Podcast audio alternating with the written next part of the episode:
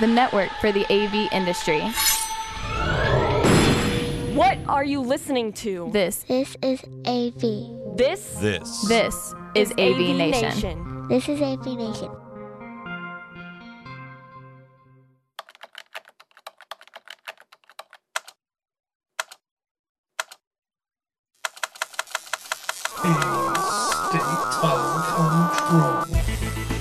A state of control.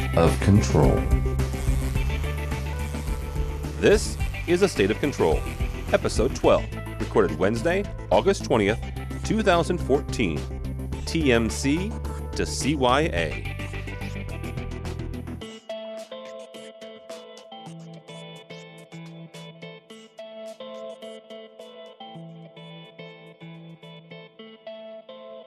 This is the state of control. Uh, the look behind the scenes, the the podcast about, for, and by the controller automation segment, uh, part of AV Nation. My name is Tim Albright. I'm your host. With us uh, this month is uh, Marc LaVechia. Marc is uh, from BMA Software Solutions. How are you, sir? I'm wonderful, sir. Thank you for having me again. Absolutely. Also with us, as always, uh, Mr. Rich Fregosa from FregosaDesign.com. How are you, sir? Mellow greetings from the West Coast. Mellow greetings. Good one. You know, Marc is from the West Coast too. You didn't hear him say that. Yeah, but we're not. We're from. I'm from Southern California. We're not so mellow down here. Oh. He is he is from the independent state of Los Angeles.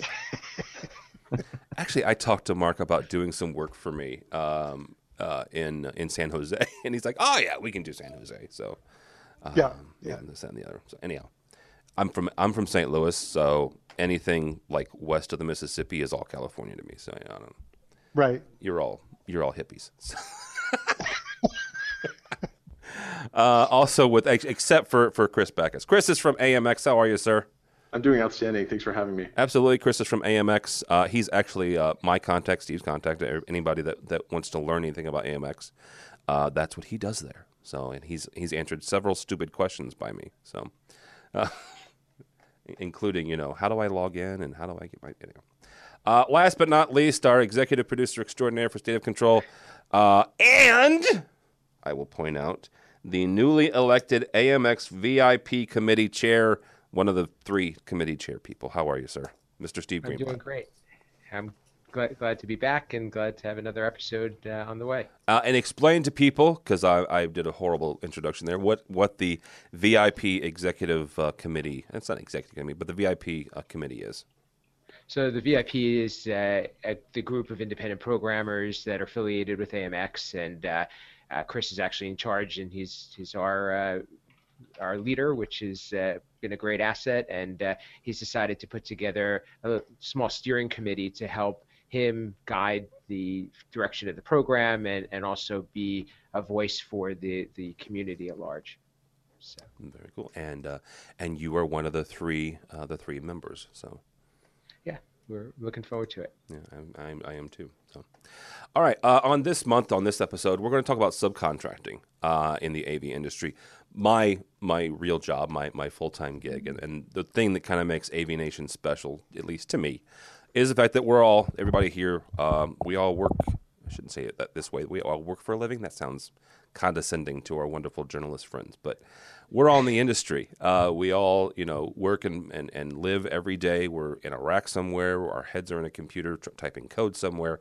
This is what we do on, a, on a daily basis. And uh, my nine to five job, I, am the director of operations for a company called Innovad, Innovations and Design. We are a design consulting firm, but we're also an independent programming house, much like these three gentlemen here, Rich and, and, and Marc and, and Steve, you guys are all independent programmers as well, meaning you don't work for one uh, integrator, you don't work for one manufacturer writing code. You are hired out by either the end user or the integrator uh, at, at some point uh, to write code, whether that's AMX or Crestron or, or Extron or, or whatever the code is. Uh, we are all hired out on some level to to write code. We interface with the integrator. We interface with the end user. Uh, make sure that the code is clean. Make sure that it's all you know nice and pretty, uh, and make sure that it's functional, right? And a couple of I want to say months ago, is that right, Steve? We were talking about this on AV Week. Um, yeah, I would say about a month ago.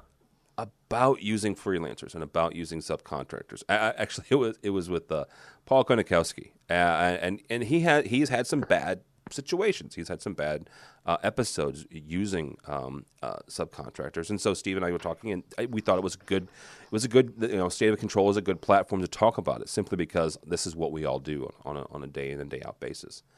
Uh, Steve, we'll, we'll, kick it off with you. Uh, this is one of those things that you know you, there are good things about using subs and, and bad things about using subs. Um, let me ask you, I guess, this way: What would be as you're talking to a potential client or you're talking to um, a, potential um, integrator? What is the reasoning? Like, what's the thought process that leads you or, or leads the integrator to hiring a subcontractor like like yourself? Sure. Uh, well, I, I, guess it does depend on your audience. So, taking it from an integrator's perspective, one of the things uh, each of us as independent programmers, we we all have a, a, little bit of specialty. You know, whether uh, we're, we're regional, whether we have strengths in a certain area, um, commercial, residential, whether it's uh, you know larger projects or um, maybe it's uh, somebody who can turn things around very quickly, um, ha- have more flexibility in scheduling. So uh, for for an integrator, they have to look at what is what is the demand on them, what is their business model, what and what we could bring to the table as an independent is giving them um, either uh, the ability to take on projects that they wouldn't already be able to take on, whether they have in-house staff or not. Uh, maybe being able to go beyond the boundaries of the projects that they're comfortable with. Um, for a large project, you could be working on it for six months to a year. Do you want to tie up your main programmer on one project? Uh, you, have to ask yourself all these things, and and also as a a selling point that I like to to bring and and remind people of is that we get the ability we have the the knowledge of working with so many different integrators and so many different applications and end users and we bring all of that to the table so you can learn from other people's misfortunes sometimes, and and I think that there's uh, there's a lot to be said for that because I, I believe as uh, a independent programming or solutions provider, we help our customers do better job and we help them strengthen their company and, and their products. Right. Yeah, and, and I agree with that. And one of the other ones um, that I would say is that you you expand their offerings, right? Um, you expand what they can offer. I mean, whether that is, you know, again, AMX or, or, or some other type of programming, um, you give them the ability to go beyond what they're currently currently offering. Uh, Marc, from from your standpoint, um, when you're interfacing with with integrators, I mean, what is it that you tell them that you know this this is why you hire me? Um, well, interestingly, all of our business is 100% of our business goes through integrate. Well, 99%. We have a friend that we help, but 99% of what we do. We, he's been friends of ours since we were a Crestron, and so, but 99% of our business is all through commercial uh, integrators. Uh, it's always been that way, and uh, one of the things that we have found as a result of this is that integrators are going to come to an independent programmer like ourselves or Steve or anybody else for a couple of reasons. Uh, the first reason is they're over they're, they're overbooked. They don't have the time to get to a project. They, their, their programmers are already busy. They can't get to it. I need somebody to zip in here and whip up this little code. Uh, you know, it's just three rooms. They combine. There's 18 displays. There's 47 inputs, and you know, it's really it's just hang and bang. It's no big deal, and we have to turn it over by Wednesday. So you'll you'll get that quite a bit. Um, what what you'll also get is more often is can you help me out? I just spent eight years getting this guy in my office, trained, certified, this, that, and the other thing, and he's now he's certified in Crestron, he's certified in AMX, he's certified in, in Biamp. Um, he's got his, you know, if he was to do a webinar, his entire wall behind him would be filled with plaques and pictures and certificates, and he just left me to go out on his own. Wow. And so I don't want that to happen anymore. And so what we tell everybody is, look, if you're going to come to work with us at least, this is going to be a long-term partnership. If you need me, if you could, you, if we actually put this on our website. If you've come to me because you have a project that got lost somewhere and you forgot to do the programming and all of a sudden you need to turn it around quick, I'm not your guy. There are guys that will do that. They're usually one person hang and bang shops that'll take their car and go with a laptop and figure out your problems for T&M. But for us, the, the, the margin in programming for an integrator, and the reason an integrator can use us, should use uh, a sub like, like us, is because once we get used to each other, once we're working with each other, then the margins increase dramatically because now I'm doing systems that you've done. I'm used to your engineers, I'm used to your systems, I'm used to your products, I'm used to your flow, I'm used to your schedule, I'm used to your field engineer. Who's going in the field to do this? That clarity does more to increase an integrator's margin than probably anything else that we can provide for them. Um, but it starts with why do you need a sub? And from our perspective, if you need a sub because you're in a jam, then that's fine. But if you need a sub because it's your current model isn't working, that's a different conversation, and it's one that you need to nurture slowly. You start with little jobs. You start with little hang and bangs. Give me a little button panel or a couple of rooms with a basic display and video conferencing. Um, let's not just jump into a big job that's due quickly because you forgot it. Um, we, Steve and I talk a lot about plan your work and work your plan. Uh, if you're an integrator who's looking to go down the road of subbing, it doesn't happen to have to be just a programmer. It could be any type of sub work because it's very popular right now. Uh, you need to enter it as a partnership long term and nurture it, not not try to rush into it. Yeah. Uh, Rich, you, you have a different um, a different business model. Let, us be honest. You, are um, you you've done conference rooms in the past, but you're you have famously said, at least to me, uh, you're a digital concierge, right? Uh, that that's what you do. You interface a lot with residential and homeowners, but you also work with architects and, and with integrators as well. To Marc's point, you know, when, when they're talking about um, their business model and their business plan, uh, you know, when do you when, when would you prefer, I guess, to be brought into the conversation as a sub? Well, I, I mean, I think anybody's going to say that they would prefer to be in as early as possible, you know. Um, but the reality is, I mean, what what what Marc was saying is, yes, there's absolutely a market for a long-term partnership, and a long-term partnership comes from planning and and you know building on something that's already a stable platform. I think that for a lot of integrators, that forces them to um, rethink their process in order to be able to onboard a subcontractor or a third-party um, programmer. But there are other companies who are just in over their heads. You know, they're they're let's face it, they're screwed. They know they're screwed, and at one point you just have to be able to stop in. And, and again, it depends on your model in terms of the subcontractor. It does come down to I think it's um, it, it it winds up being your corporate culture how you operate in terms of as an integrator, but also as a subcontractor. Um, some subcontractors are, I mean, they're they're mercenaries, or you know, or or would call we would call it uh, the professional save aser. right, right. You know, I, am a professional save aser. You know, and that'll be forty five thousand dollars. Um, but then there's other guys like me. Uh, you know, and my model is is that I'm, um, you know, I, I'm kind of a cooler. You know, that's what I come in. I come in when they are completely in over their heads and they don't necessarily see the way to get from point A to point B. And so where my partnership is built from is actually under fire. It's coming in and saying, "All right, you know, you're in trouble." And rather than beat you about the head about this and say this is what you did wrong, you're going to pay a fee. I'm going to guide you through the process and more than anything else, I'm going to step you through so that we don't repeat it again. The end result is still the same. You're you know, you need a working project. Um, the introduction sometimes is different. And I think that some companies are better suited for it than other companies. And it's just because of their size or their process or whatever it is. Two things can be equally true. Both of those cultural personalities can operate in tandem. It's a matter of finding out, okay, you know, this person, it, it's easy to say, I'm responsive, I deliver, I'm organized, I'm, you know, all of the things that we put as blurbs on our website. The difference happens is, okay, we hit the site and yeah it happened. It was rough and and again i did learn your you know we did meet your field engineer. We now know how he works. We now know how he operates. Um, but the partnerships work two different ways. You know you can either come in as a paid um, facilitator you know here's what here's your goals are here's your drawings here's everything else and you know we've got a schedule and away we go and we guarantee that it'll be done because that's what we do for a living Uh, and then there's the other side that says you don't know what you're doing yet. We understand it. We appreciate it. You know, I'm, I'm like I said, I'm not going to knock you around the head over it. Yeah, you could do it better, but okay, here's where we're going to fill in.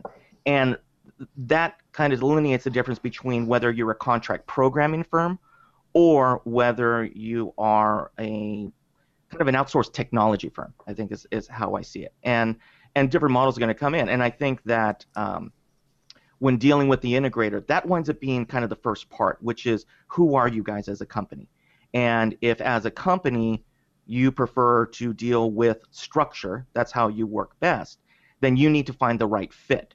And like Marc said first, you know, if you need some, somebody turned around you need it now because you're in a in a jam, we're not your guys. That's an that's a very important no, and that's a no that companies will respect because the companies that say, okay, yeah, we're out of it, there is the other company that says maybe, hey, look, you got 65 boardrooms or 200 college classrooms that this is a year-long project and yeah you know it's a, it's you know it's a wonderful project for you and the fees but you know say a company like mine says i ain't your guy because we we don't ramp up that way because our business model is based on something completely different.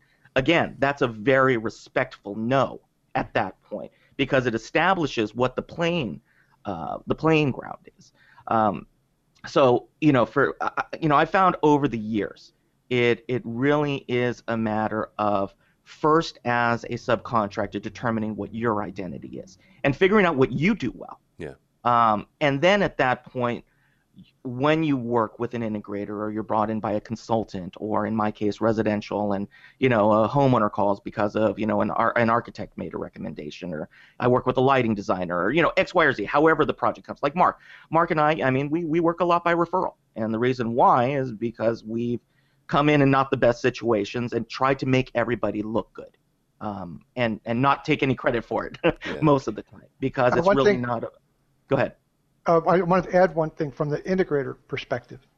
Um, the moment that an integrator reaches out to a uh, to, to an independent programmer or independent sub for something like that, one of the first questions they need to answer, and they need to answer it to themselves first, honestly, before they ever answer it to us, is why are they calling us?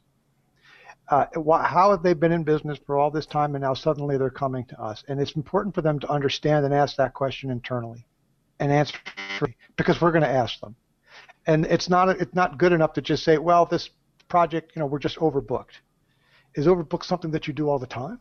Do you overcommit all the time? Because when you, I, I know we laugh, but if you commit and overbook all the time, then when it's time to commission this system and you've got somebody at another job because you've run out of money on this job, who's holding the laptop? So it's important to um, admit that you have a problem and understand why you have a problem, and maybe you don't. Uh, maybe you're coming to us from a proactive standpoint, but integrators need to first ask themselves why are they reaching out like this and answer it honestly. Yeah, and, and the, the 12-step plan of integration. Yeah, I was just about to say that. first, admit you first have a admit problem. you have a problem, and you know. Surrender to a higher power. Uh, right. the design I am an integrator and I outsource. Oh. and there's nothing wrong with that. Just no. Well, well in we, the we end, what we find is that the uh, we, we almost always always find that once an integrator starts working with us and gets used to our process, and we get used to their process, they can bring us their strengths, we can bring them ours. We can help each other's weaknesses. Once we find that marriage working out pretty well, it's like a rock, man. You can't break it, and you become a part of their fabric, and they become a part of yours, and it just becomes a natural working relationship done right. Yeah. Um, and, and and I agree. I mean, I agree with Marc. I think that um, you know a big part of it initially is with integrators, and again, and you know, I mean, I've said this time and time and time and time again. For whatever reason, there's a lot of people in this industry from a from kind of the, from a business ownership standpoint that there's an identity crisis. you know, it's like what's mine is mine, and the thought of admitting that I've got a problem um, only contributes to the spiral sometimes for these companies. And the way that our market is changing, it, it is completely more about collaboration than competition. And I think that the integrators that start looking at saying, you know, I like Marc was saying, here's what I'm strong at, here's what I'm not strong at, here's where the issues are, and be able to honestly articulate them with other partners. I mean, it's the same as your manufacturer. I mean, there's no reason. I mean, how many integrators don't reach out to their manufacturers? They complain, you know, or they'll say this doesn't work, or you know, this piece of junk, and blah blah blah blah blah. But from the design time or the engineering time or the front end time, they never made the call necessarily to say, here's what I'm thinking. I'd like to make sure I pull it off. So, you know, sometimes part of the process that that I think that outside parties can bring is flattening out that feeling of it's okay to reach out. And the more you learn to reach out and the more that you learn to collaborate, actually the easier your, your job gets, even with just your internal people, because it's it's a, you're establishing a, a, a method of communication that's effective for everybody, as opposed to saying, okay, we're in the weeds and we just, you know, we'll we'll kind of, you know, they, they they ostrich it, you know, oh, it'll fix itself until it doesn't fix itself. Yes. Uh, yeah, that's that's always a fun one. Um, all right, Chris, from from a manufacturer standpoint, and and the reason I, I wanted to kind of bring you in on this is uh, AMX and, and other manufacturers do as well, but AMX has a program that that supports independent programmers. You guys this is called VIP. Uh, how do you guys, uh, first of all, how do you support independent programmers like uh, like the three of us here, the four of us here? Uh, what is it that that you, as a from the manufacturer standpoint? uh, besides the training and stuff like that. But how do you get us connected with with with integrators and, and you know architects and things like that? Usually, what we're doing is we're finding a way to do some of that upfront research on your behalf. As, as far as a lot of the other comments that, uh, that we just had here, I think are spot on in terms of knowing what you're good at, uh, and, and, that's important for us to get the dealer force and our channel partners to recognize what their strengths are. Some of them have great programming strengths, others don't. There's a huge range there. And so plugging in opportunities, uh, because every project's equally as important, is, is, to make sure that for them to be successful, either they either have this uh, the strength on their own team, or we need to align them up with a partner who can do that. And so, as a manufacturer, one of the things that we're trying to do is really that upfront job research to see okay, what, what type of vertical are we in? Um, is that vertical really well aligned with that dealer? Because maybe the dealer put out uh, a particular uh, bid uh, quote into a project that they just kind of had a chance at, but maybe they didn't know what they were getting into. They became the low bid, and when they were the low bid, they, they now they have the job, and so now they're in an area where they're they're kind of not really uh, on, on a, a, strong playing ground for them, and, and they're they're needing strengths and different capabilities that maybe they haven't had before on other projects. And so, as we recognize that, we can help really encourage the use of, of independent partners to, to come in and help them fill in those strength deficiencies that they have in that kind of gap analysis. So I think awareness is, is one of them. Uh, the second thing that we're doing is really just trying to elevate the independent community as a whole through through training and through standards. And so, like the InfoComm Independent Programmer Council, when, when it was still around, trying to create a certification for independent programmers or just programmers in general, I think one of the things that we can do as a manufacturer is really hold our members to a higher standard. And so, to that point, we require all of our members to have industry certification above and beyond just AMX certification because we recognize that you're coming in contact with a number of different um, trades and different product lines, not just the AMX product line whenever you're on, an AMX job. So uh, from a training perspective, we're requiring that of members to, to have that other confirmation for the end user and the dealer partner to really see that you know, these people are professionals and this is what you do every day. Um, a lot of times I'll give the analogy, and I'm sure you do too when you're in front of customers, is uh, more of a general practitioner as a doctor or a specialist. Uh, and, and, so um, most firms I would liken to be a general practitioner. They have a guy on staff, maybe a couple of guys on staff that are programmers, and they can do your run-of-the-mill jobs. But as Marc pointed out, every once in a while you get this integrated command and control center that's got just something above and beyond what they're doing on a normal hang and bang kind of thing, and they need to bring in a specialist that's going to make them look good. I thought Rich brought up a great point as far as really just ultimately being a complement to the entire team uh, and such that everyone walks away with a great feeling and the end user gets the product they were looking for. So to your original question, the way we're, we're really trying to promote that is through awareness, uh, aligning partners with within projects that are really aligned to their specialties. Sometimes the dealer has that specialty, sometimes they don't. And when they don't, we have to really recommend and strongly encourage them to, to go out and seek a third party, and we can provide that, that referral when needed.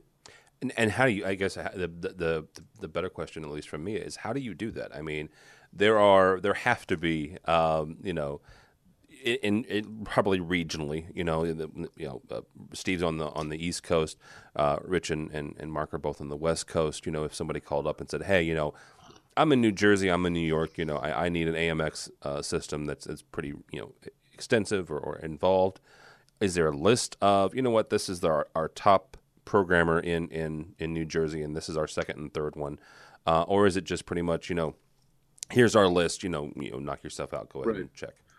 I will tell you that before I took this over, it was here's our list, alphabetical, and it was a blurb, uh, you know, on the on the AMX website. Yeah. Um, I didn't like that, and so one of the things I wanted to change was uh, how do I align to, um, I guess, looking at it from the lens of a, a, channel partner that's coming to the website looking for help, because uh, when we recognize we need help. It's it's not always early in the process. And so rather than have that dealer partner call a bunch of different providers to see what they do, I really wanted to make a concerted effort to get that kind of information out on the site.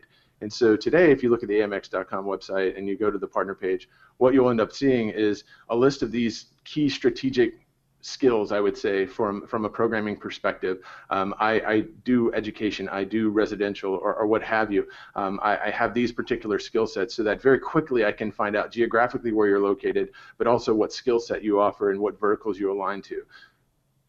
I know everyone on the panel here is a programmer, and, and most people would say we program anything that has an API or some kind of protocol document, and that's true. But I think the reality is there's things that we're special at, and, and there's things that we're really good at. Maybe I have a, a, firm that does more government work, that's more multi-security classification environments. Whereas if I stuck them in a, a residence, they would probably be okay, but it would not be a smooth experience, uh, and, and, they wouldn't know how to anticipate those particular questions and um, subtleties that pop up in that environment. So. Um, for me, what I've done is, is kind of created this entire referral program criteria and, and, grade sheet. And it's still being refined as far as we're seeing what's working and what's not. But when a referral request comes into me, I'm already looking for vertical and geography. And I'll give that uh, usually a regional sales manager that's asked for it. I'll give them a list of about 15 names. And that first tier of names is just here are the closest breathing bodies that know how to program AMX to you that are a part of my program. Yeah. So that's a very loose referral, right? The second layer is here are the closest people that do what you're looking for. Um, and the final tier is here are the best in the country because sometimes the budget will allow for it or the job just demands it that you're going to have that. So how do I rate that, right? Well, some of it's training, yeah. some of it's customer feedback, uh, and then uh, uh beyond that, we're looking at that vertical alignment, the geography mapping. Um, one, I didn't, I honestly did not recognize that some folks would not travel anywhere that a job would take them. I, I didn't see that when I originally built this grid and this criteria. And, uh, and, and so I, you know, called one of the, the members and I said, I have a project that needs this. It's out in Oregon, uh, but the provider was on the East Coast. And the provider said, uh, we don't do anything out of our region. I thought, oh wow, this is a whole other consideration that I, I, didn't really initially have. So I had to build that layer into my, my system as well to at least say, okay, you know, where do you service? And what that does is two things. First, it lets the independent partner work in areas that they're comfortable with. And then second, it lets the dealer know that anybody I call on this list is going to be able to service my project, right? To eliminate that awkward moment when someone calls and says, hey, I'm looking for residential in, you know, Iowa well, for them to immediately get shot down by the first person they called, that's not a great experience when it comes to independence, right? So essentially, I think by uh, aligning some of these criteria, uh, I think it's ultimately going to result in a, a better uh, experience for a dealer partner looking for help because they know instantly when they call somebody, it aligns with what they're looking to do. And something I would add to that, Tim, real quickly, is uh, the underbelly of it, because what he's talking about is very accurate. It's, it's nuts on accurate in terms of the manufacturer's position um, from the independent programmer's position, or even when I was at a manufacturer, uh, there is also the unspoken knowledge of, you know, who's good and who's not in a region. Yeah. Most people know what's going on, and so a lot of times a, a, a rep, maybe an integrator, will contact their local rep and say, "I got a project. Who would you do?" And instead of going through the process, like we just discussed, many times what'll happen is they'll just go, look, I want you to call this guy. You knock on the door three times. You open the door and then he'll come in and you tell him that Vinny sent you and then he give you some code, but you don't tell him I sent you. If you do that, you get more from the business than any than, than anything else. I, when people go to the website, you can tell, and I think Rich and and and uh, Uh, who's the good-looking guy on the right there? Steve. That would be Tim. Steve's the other one. Oh, right. He's on my, Tim's on my. um, I, sh- what- I what- should. Steve. Steve just got engaged, so he's unavailable. Well, I'm, I'm married, so I'm unavailable. Yeah, too, but go that's ahead. why he's been so. That's why he's been so quiet. That he's getting practice. Um, so, the uh, the point I'm trying to make is, it, we'll get calls from people saying, "Hey, I went to the website, I picked out your name, and and so forth and so on." And a lot of times, what happens is the first thing we ask is, "Am I the only one you're coming to?" And they'll go, "No, no, no. I went to the website, I took everybody's name, and I just blasted it out to see who would respond." And from us, that's a real tell. And so, what we encourage people to do is go to the manufacturer. I'll tell them if you don't know me well enough, you go to the manufacturer, and if they won't give you my name, then I got a problem. But the manufacturers or regionals should know who they like to rep, and, and I always I always tell people to go and check because you know what we're doing the same thing. We get a we get a, a call from an integrator, and the guys I hope will agree with this. We get a call from an integrator. If we don't know them, we call the manufacturer, and we go, you know, how long have they been online? Are they certified? Are they this? Are they that? Are they putting it in, or are they new? These are things that not only determine our pricing, but determine whether we even want to get involved with the project. Well, and that that goes to I actually had a client I was I was selling them on our services, and that was one of their questions. They said, you know, and it was it, it was the first time I'd ever been asked the question. They said, do, "Are you, what um how how do they word it? Basically, uh, will you work with trunk slammers?" Uh, and if you're not familiar with that term, basically it's someone who gets uh, Crestron, AMX, whatever the product is, uh, you know, third, fourth, fifth hand, whatever, and they're just you know they're they're selling it at one percent, two percent over, you know, one or two points over, and they just need somebody to to code it. And my gut reaction, and I still kind of hold to this, is no. Uh, to Marc's point, I mean, these are people who don't have a relationship with with the manufacturer, so they have no support. So they're leaning on you and your relationship with the manufacturer for that support. Um, I, actually, I'll, talk, I'll ask the same question to, to, to you guys. I mean, would you work with someone who doesn't have a direct relationship with, with the manufacturer, Steve? Not even. Uh, so, so uh, ob- the obvious answer w- would be no. However, there's situations. So, say you're working with a, a an end user, you know that that they may not have the ability to buy product, but they're certainly supported by the manufacturer. Yes, So yeah. that would be a, a, you know one way where I would say you know that that would they would qualify. Um, there there are situations I think where it it can be something that that's approachable, but but I think everybody seems to have their own business strategy is what it comes down to. You know, it, it, does this customer, does this potential opportunity meet your target requirements? You know, and, and I think we should all ask ourselves that when we're approaching anything. Um, you know, for, for us, we, over the years, we and, and I know Marc uh, as well. Um, it, you know, you, you, you start to narrow down the people that you feel are a good fit and uh, and and you know then and those people usually have ver- very common characteristics. So does this opportunity fit in, and do, does is does this profile consistent with the the other people that you work with? And and if it's not, then chances are it's not going to work out well.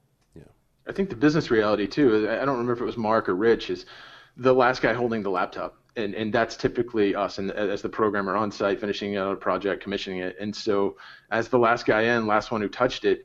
Um, if you're if you're not working with someone who's reputable, did they leave you out to dry, and and so you're out to save the project and not get paid because they're long gone.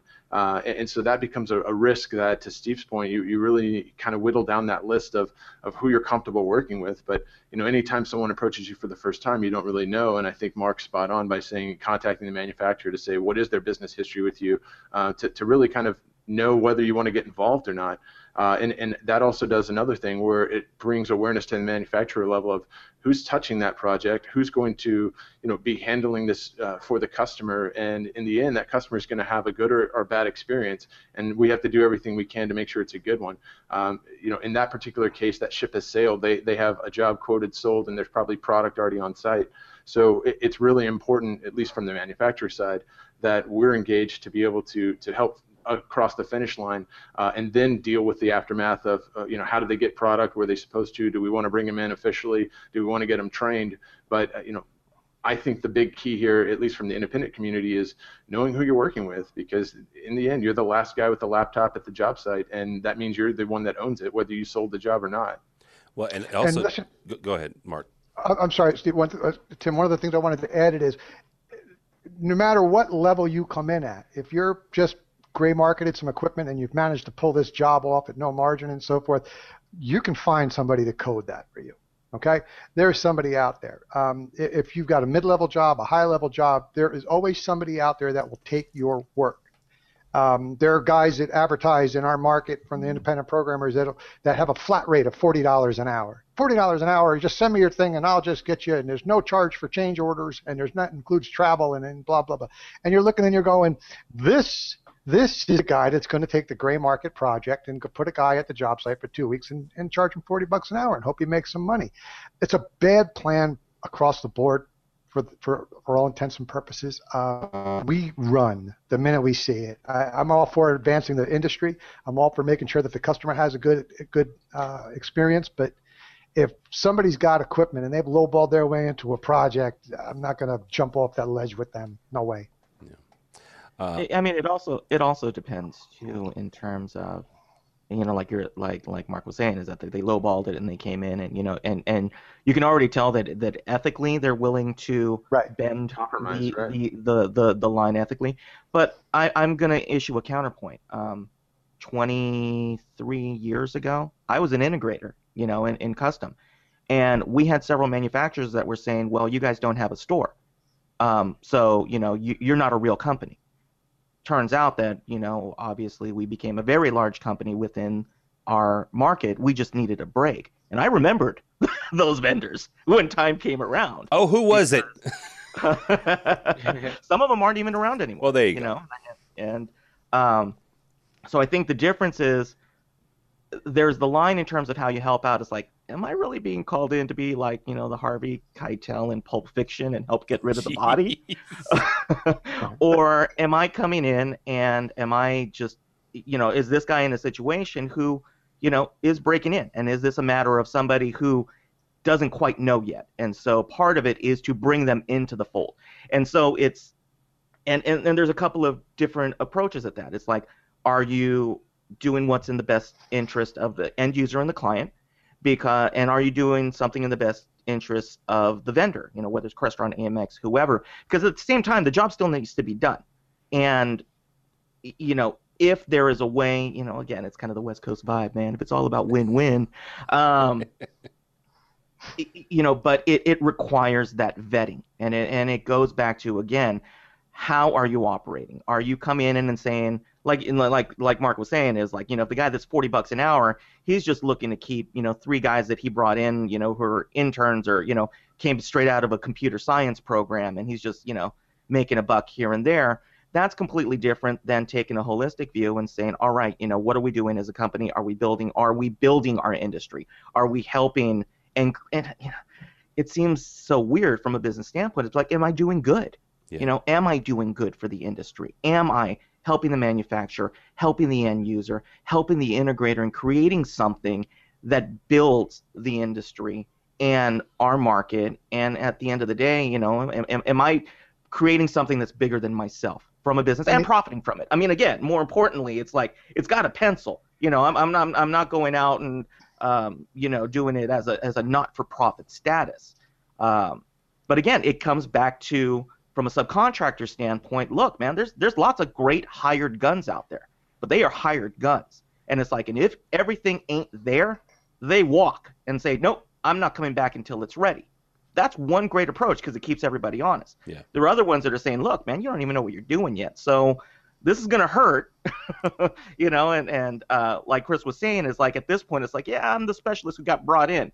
Yeah, you you know you know you don't have a hangnail here. You got something a little bit more serious. Um, but we're going to get you through it. And uh, go ahead. Go ahead, Steve. I was going to say I, would also argue that some of the integrators who do very good work do it on their own, and they may not be somebody who, uh, as an independent, we can work well with because they're not used to working with anything outside of their confines. They don't really uh, have the the uh, skill not, not the skills but the their the comfort level of having uh, to come to communicate outside of, of, their organization or the infrastructure. And we found some difficulties with that, and sometimes you know what, what I say to and it may may sound come off the wrong way, but I, I I sound I say many times to my team that if the need wasn't there, if if the, the you know there wasn't a deficiency, then they then you know, we wouldn't be called upon. Yeah, absolutely. I would add to that though that, that one of the one of the first things we tell an integrator when we get involved with them, that we can talk about who's certified, we can talk about how good you are, how good we are, we can do all of that. But in the end, it comes down to one thing that most everything else does, which is we got to learn, we got to figure out how to communicate with each other because after years of having your programmer programmers in an office in a cubicle sitting there writing code and having Benny the field engineer swing by tap him on the head and go hey we're not going out there tomorrow because it's been pushed out so we're going to go out next Thursday instead work on this. We're out of sight and out of mind. And if we don't maintain of, of, of communication with the integrator then we show up the next day at the job site because we weren't sitting in a cubicle and they didn't tap us on the head. And now all of a sudden, I'm at a job site with a laptop and nobody to love, and they're moving on to another project that they expect, they think I'm working on. And so, first and foremost, the communication has got to be drilled, and you, as the, I think us as the sub, needs to be proactive in that effort. We can't just sit and hope that the tell the integrator we need to make sure you're communicating with us, and then wait for them to communicate. It's got to be two ways. Well, and there's there's you know another thing. Let, let's also consider too that 10, 15 years ago, it was a lot harder to collaborate. All right. Yeah. I mean, we were still doing a whole lot by, you know, I mean, hell, 15 years ago, I was still hand drafting things. Um, we have a cameo. Hold Yay! on a second. I'm going to return. Uh, ladies and gentlemen, Trey Fregosa. Yay, um, Trey. All right. Oh my God, there's more of them. I found, All right. I found the plankton thingy that, okay. that I, it, it, you know why I go, found go, it? go. I know. I'm recording, sweetheart. I'll be up in a minute. my fault. Okay. All right. And away he goes. oh my God, it's mini me. It, well, he has a little more, more hair than than Rich does. Yes. it was bound to happen, so he wanted to make his first cameo appearance. Okay. Um, so,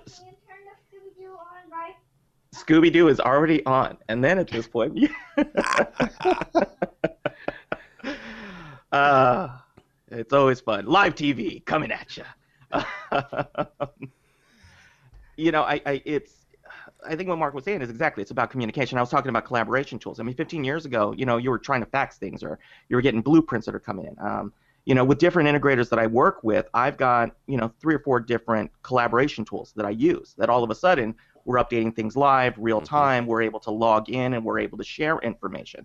And that's, I think, the beauty now of, of where we're developing as an industry is that we're getting more and more tools to be able to operate seamlessly. And I think that's what Marc was kind of tying into, which is, hey, look, if you all you have to do is just add me to your Google Plus calendar or whatever scheduling software that you use, and you know, give us an email address if we're going to be doing long-term work together, so that I'm already part of the correspondence change and the scheduling change and your PMs and everything else. That tends to streamline things a lot more. Or if you're a remote office, I mean, again, there's, you know, now with high-speed internet, I know, you know, I think you were mentioning earlier, it was like, you know, you were talking to Marc about a project that's out of his market. It, well, it doesn't matter anymore. Yeah. You know, really, it's like maybe you jump on a plane, but half the time you're like, hey, do you have an internet connection at this room? Right. Yeah, we do. Don't worry about it. You know, forget about it. Exactly. It's like you know, three knocks and Vinny shows up. Um, you know, we don't even have to worry about that anymore. Now it's just a matter of just credentials. Um, well, that's exactly right. What it, what it comes down to is, I'll, uh, we can we've programmed all over the world without leaving our desk the issue is not whether we have access to the system or not. The, the question becomes do we have access to somebody on the other side who has some level of competence? And if you remove that competence, then it doesn't matter if he's in your backyard. Competence okay. will destroy everything. Let, us talk about that for a second. I know we're going to take a, a left turn here. So as as the the person hiring the subcontractor, right? Where is your level of responsibility to make sure that that that you have someone on the other end that knows what they're doing. Because I know that all of us, and I just did this recently, where suddenly you're talking to someone who has no idea. I spent two hours the other day updating someone's software just so I could remote in and, and, and you know do what, what they needed done. So what what where is your level of responsibility as as the integrator to make sure that the person on the other end, your employee interfacing with your sub, knows what they're doing? I can tell you what we do quickly, uh, Tim, is yeah. when we start up with a new account, uh, we have a meeting with them. We sit down with them and we go through what we expect from them. These are the tools that we expect on your laptop when your guy is in the field. This is the things that we expect them to be able to do. This is what we are going to ask them to do if this arises. And we'll spend a half a day with them making sure we'll load their, we'll, we'll, we'll point them to the right software. We'll show them what we expect, how to capture data, stuff like that. Um, we do all that up front. And, and we make sure, and we literally will train them, and they will train us on who their person is and what, how they like to work and the way they like to receive things, um, what format they like them in, how they like to get them, uh, whether it's on the cloud or through their FTP set. We do all of that up front. So by the time the person gets into the field, we already know what's going on. And that's that's per project and programmer because everybody's different. Yeah. It's not my company and your company. It's my person and your person. That's where you need to be able to do it. Yeah, that makes a lot of sense. All right, um, let's let as as we wrap up here, uh, a couple of quick questions, and, and Steve, we're going to kick it off with you. Um, what are the roles? I mean, as as integrators are, are watching this or listening this, and they're coming up a project or they're they're assessing their their business plan and saying, you know what, it, it, it, may it may make sense for me to hire an integrator or a, a subcontractor, an independent programmer. Uh, and let's not just talk, you know focus on independent programmers. There are independent CAD operators. There are independent uh, design consultants. Uh, so you know we're all programmers, so that's kind of what we're talking about. But but there are other subs as well. Sure. What what what is it that you're looking for, and, and how do you assess what it is that you need from a from an integrator standpoint? Well, and also let's not limit our conversation to integrators because yeah. I think it can go to consultants, it can go to to end users, technology managers, so forth. Uh, the I, I think the importance is to to know that there's going to be a good personality fit. That's a good starting point. Knowing that you work in the same manner, knowing that you, you can be comfortable with one another, um, and knowing that there's going to be reliability and there's going to be consistency and uh, and and we're, we're going to be able to be honest with each other. I think one of the things that we run into very often is the, uh, the the behaviors that we see, especially in the beginning of a relationship, are based on their past experiences. So they may have worked with somebody who is unreliable, so they have to give them a date, maybe a week or two before they really need something, just to make sure that they know that they're going to get it when they need it. Yeah. Um, also, knowing that a site is going to be ready and being able to be honest about that, being able to to think ahead about scheduling.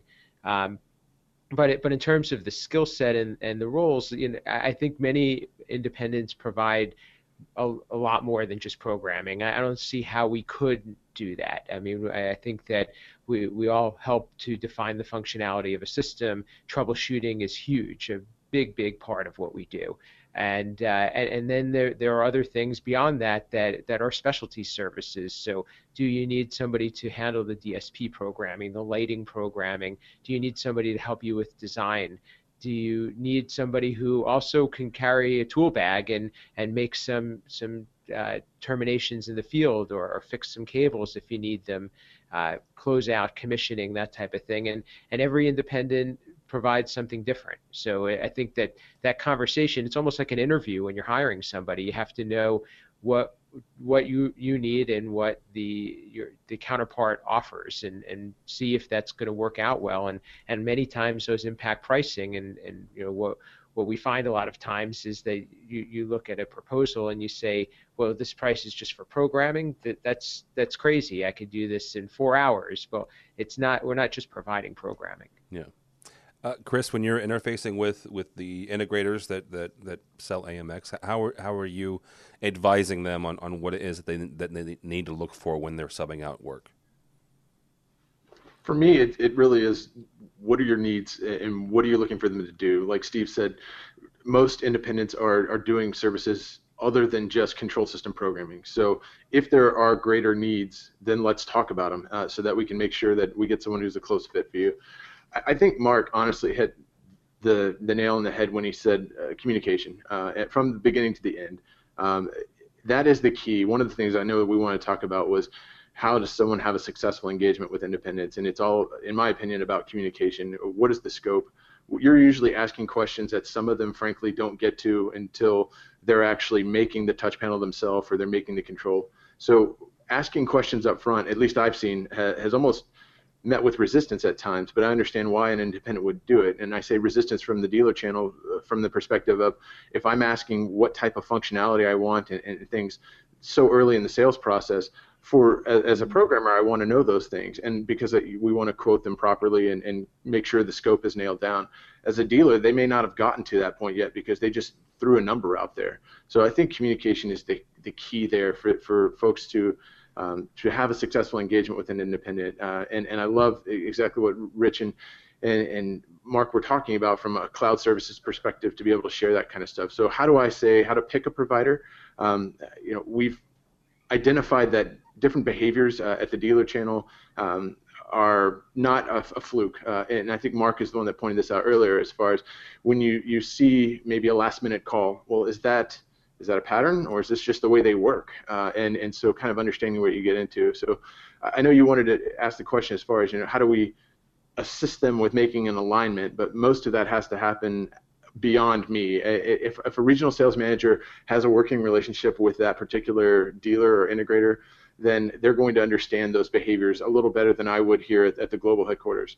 Um, but as a manufacturer, really, I think to everyone's point here, it's going to go smoother if we're communicating, and it's going to go smoother if those um, behaviors align with one another. Because if you need a lot of communication and they're willing to give a lot of communication, that's going to be great. If it, if those two do not line up, it's going to be quite frustrating.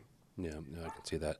Uh, Marc, uh, from your standpoint, uh, how would you advise a uh, an integrator or a dealer or, or uh, you know a consultant to do what what what is it that you would tell them to look for uh, in summing out work?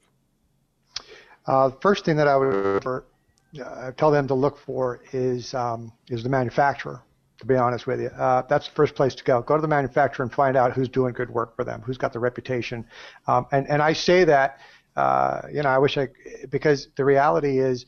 Um, there are too many people out there that are doing what we do that shouldn't be doing it. And so as a result of that, and, and I, I, I get that, everybody's got to make a buck, but in the end, the manufacturer is their product is at stake. I talk about us being the last one with the laptop, but when we're done with the laptop, it's the hardware that stays behind. And I think we all know that if you go into a room and you push a button and it doesn't work, I don't care if the, the device you're trying to control has been pulled from the rack they're still looking at the hard at the touch panel and going, eh, "This thing's a piece of garbage. It doesn't yes. work." So the, manufacturers have a vested interest to make sure that the right people. So I would tell the integrators, go there first. The next thing is when they give you somebody, you sit down and you have a meeting with them. There are certain things that we, as uh, especially from a programming standpoint, are going to look to hear or not hear from you. Let me give you an example. One of the things we prefer not to hear from an integrator is uh, we need you at the job site. Do you have a hard hat and steel-toed boots? Generally speaking, if a job needs us to show up in steel-toed boots and a hard hat, you're not ready for the program. Okay, you're not ready for the hardware, but you're definitely not ready for the program. Um, we want them to ask, do you have? Uh, let me get your certificate of liability insurance. Let me see your workman's comp. Let me see your automobile insurance. Uh, are you, you know, what, what are your certifications? And more specifically, what are the projects that you've worked on? Uh, because if we're doing our job, we're going to ask them the same question. Steve knows that about two years ago, two or three years ago, there was a massive project going on in Houston. Massive. That our, our programming bid for it was over $2 million. That oh. big. Yeah, that big. And a lot of people out in the industry are familiar with the project. We were one of three programming firms that were brought in to interview with the customer. Big, massive customer in Texas. Uh, when I went in, I, one of the reasons that I lost the job was because when I sat down with them, and Steve knows this because we talked about it a lot. When I sat down with them and they went, well, so this is what we're doing and blah, blah, blah. So tell me about yourself. And I said, well, before I tell you about myself, I really need to find out about you. You know, who's doing this for you? Who's putting this in? Who are you working with? Who are your partners? Because I know you're trying to figure out if I if, if you want to work with me. I need to figure out if I'm working with you. And that was pretty much it. I lost the job at that point because they were like, "What do you mean? You don't want to work with us?" You know. So you know, we went our separate ways. But in the end, if it doesn't make sense for us, it doesn't do anybody any good if I'm in over my head and I can't bring you the services that you want. So, as an integrator, once you've found who it is that you're talking to, you need to do your due diligence. You need to find out who's in charge. You need to find out what the scheduling is like, what their expectations are. If you don't know, say, what a functional drawing is, then we have a problem. If you don't know what a scope of work is, we have a problem. And uh, and it's key for them to really vet us. And I would add um, one thing, I don't have a link for it right now, but InfoComm, back the Independent Programmers Council, Steve and myself and a few other people put together a document called Best Business, Best Business Practices for Independent Controls programmers. And it breaks down everything that you should expect from a sub like us. I think they're doing the same with systems, uh, with like installers and stuff now. Um, but that, that data is out there. Go get it. If you don't hire somebody just because you're in a jam, if you're in a jam, don't hire somebody to fill that hole because you're just throwing people at stuff, and that's never a good plan. No, no, it's not.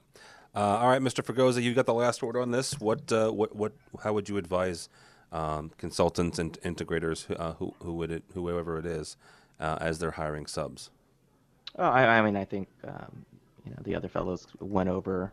I mean, obviously, let's let's start with all of this should be basic business common sense, right? So we're we're at the these are the things that you should be doing, right? So this is kind of the, the classroom discussion of if you're going to be running an integration firm, these are the steps that you do. And you know, we break down the manual and here's communication, here's how it works, here's how it works.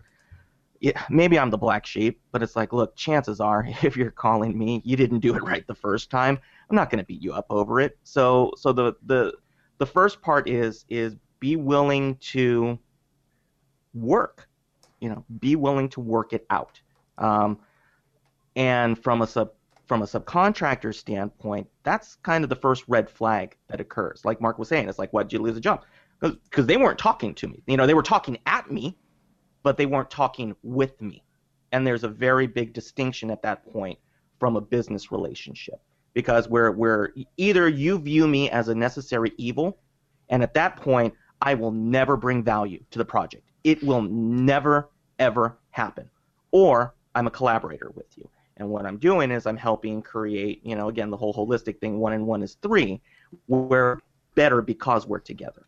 Um, so I think the first thing that as an integrator you got to do is you got to figure out your attitude. You know, truly figure out your attitude. How are you approaching this project? Are you viewing it as, oh man, I got to grab these guys and oh, it's a pain in the ass and you know I can't believe that we're having to use subcontractors. Dot dot dot. Destined to fail.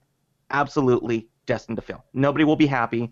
Every check you write out to to me or Marc or Steve or whoever, you're just going to constantly be griping about it.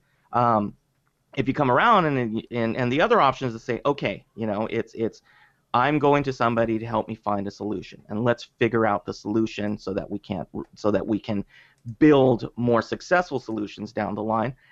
Then you sit down, and and I absolutely am 100% with Marc. Is that I do not take on a project until I've had the opportunity to sit down, physically sit down, and talk with somebody, and and and get a feel for each other because it is a marriage. It is a long-term relationship. Now, it's not a monogamous relationship, but it's still a long-term relationship. and, and, this is where I point out that he's again in California. So it's all free love. Yeah, man, free love, man. Um, Northern California. yeah, exactly.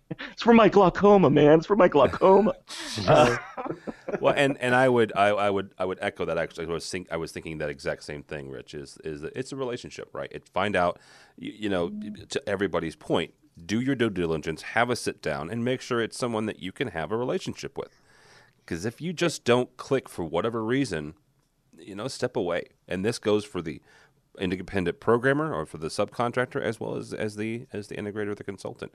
If if you're not feeling it, right, just you know, kind of walk away, say thanks for lunch and and have a nice day. And then here's maybe maybe you recommend uh, two or three friends that, that they may have a, a good connection with. So. Oh no, and we've done it. And again, and I think from a subcontracting standpoint, even the integrators. I mean, I you know I, I've had it you know projects that I've worked on. I you know I've brought Marc in to help on some things. It was just like, hey, look, man, you know, we're we're it, it, even from our industry, you know, as third party people, it's almost funny is that even the third party guys think that they're competing with each other. So I mean, there's all these different layers that occur. It's like you know, an integrator almost feels like we're pitting one against each other when we're not. You know, in terms of from an industry and from our niche in the industry. For me, it's a matter of saying, hey, look, you know, I sometimes what I bring to the party is just the ability to find the other pieces.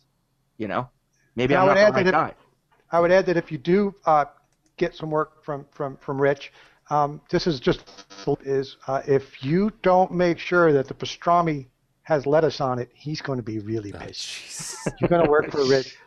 Uh, what, uh, one of the things I wanted to throw in real quickly was the, the, the vig on the, the vig on the pastrami was quite. The vig on the pastrami, man. You like you bring Rich the wrong sandwich, and it's a long day.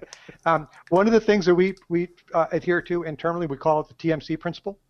Um, and we use this to guide us for all of our projects, and I recommend everybody to stick to this, which is TMC, time, margin, and competency. These are the three things that we need in order to be successful in a project. We need the time to get it done. We need the margin in the project because, quite frankly, we're not, a, you know, we're not free. Uh, and competency. Everybody needs to be competent in what they're doing. And if you can sit down with somebody and meet with them and come up with those three things together on a project, then you've begun the steps towards a good, solid relationship long term. That'll be uh, that'll be a good a good last word, guys. Uh, this has been State of Control. We're talking about subcontractors. Thanks so much for joining us. With us uh, for the first time, and you, he did a fabulous job, Mr. Chris Backus from AMX. Thank you, sir. Thanks for having me. Uh, where can people find out more about you or AMX or the VIP program? Well, for the VIP program, uh, AMX.com. Uh, for me, I'm not a prolific tweeter, so it's at AV Control Guy. Uh, but I, I, do more uh, watching of guys like you uh, and and Marc and and Steve. Uh, but uh, those that's where you can find me. very good, Mr. Marc LaVechia from BMA Software Solutions. Thank you, sir. Thank you, sir. Always a pleasure to be here. I'm at uh, bmasoftwaresolutions.com, or you can find me and my 56 followers. Whoa! Twitter. Look at there. at, at Marc LaVechia. Oh, 56. Uh, well, I might 56. be 54. I have so, I have 55, so you're you're ahead of me. So, you know. uh, Mr. Rich Fregosa, Fregosa Design, sir. Thank you, sir. Oh, my pleasure. Um, so, uh, various kernels of the interwebs um, at R Fregosa on Twitter, FregosaDesign.com. and in three weeks or so, actually exactly three weeks, uh, you will see us in lovely downtown Denver oh, at uh, CEDIA Expo 14. You can still sign up for free uh, show floor passes if you go to expo.cedia.net and use code CT3. Come on and see us uh, with the AV Nation. Yeah. Uh, as well. Be doing a hopefully be doing a little bit of roving reporting as an embedded correspondence there, and uh, good time. So hopefully the next time we're on, we we will we uh, Tim and I will actually be in meet space. So. Oh goodness. I don't know that the universe I don't even know what, the, what is meat space. it's physical. At all. Physical. It's it like it's like you and me and and and, uh, and Steve at, uh, at whatever the the Rosen Hotel at Orlando last year. It, it's a Northern California closeness thing. Yeah, yeah we're going to align our chakras. I don't even know what that means. So, uh, Steve, help me here. Uh, tell somebody about yourself. Sure. Uh, you can find me at, at, Steve Greenblatt on Twitter, uh, LinkedIn, all, all, those types of things. Uh, c- company website is controlconcepts.net. Um, one thing I would, wanted to share, uh, Tim, you and I did a great webinar uh, last yes. week uh, with Commercial Integrator. I think that would be a big benefit to this audience uh, about uh, control and automation. It was a lighthearted debate, but I think we touched on a lot of great topics and uh, and, and really looked at things from different facets. No, I don't. Just the last thing, Marc and I are, are working on uh, something for technology managers called Tech Talk, and you can find it at techtalk techtalkav.com. Yeah, very cool. Uh, yeah, I'll put a link up, up on the the webinar um, uh, for the webinar on on this show's page as well as to Tech Talk. Uh, it was it was a fun debate. It was it was a debate, but it was also you know we, we talked about kind of the future of home uh, of of the future of control and automation and and at least where, where we see it going. And we answered some questions from the webinar, webinar audience. So Tom LeBlanc uh, from Commercial Integrator was a good uh, a good moderator for it. So it was it was a good conversation. So uh, my name is Tim Albright. Don't add any more to my 53 followers, uh, but go by the website if you would please, avnation.tv.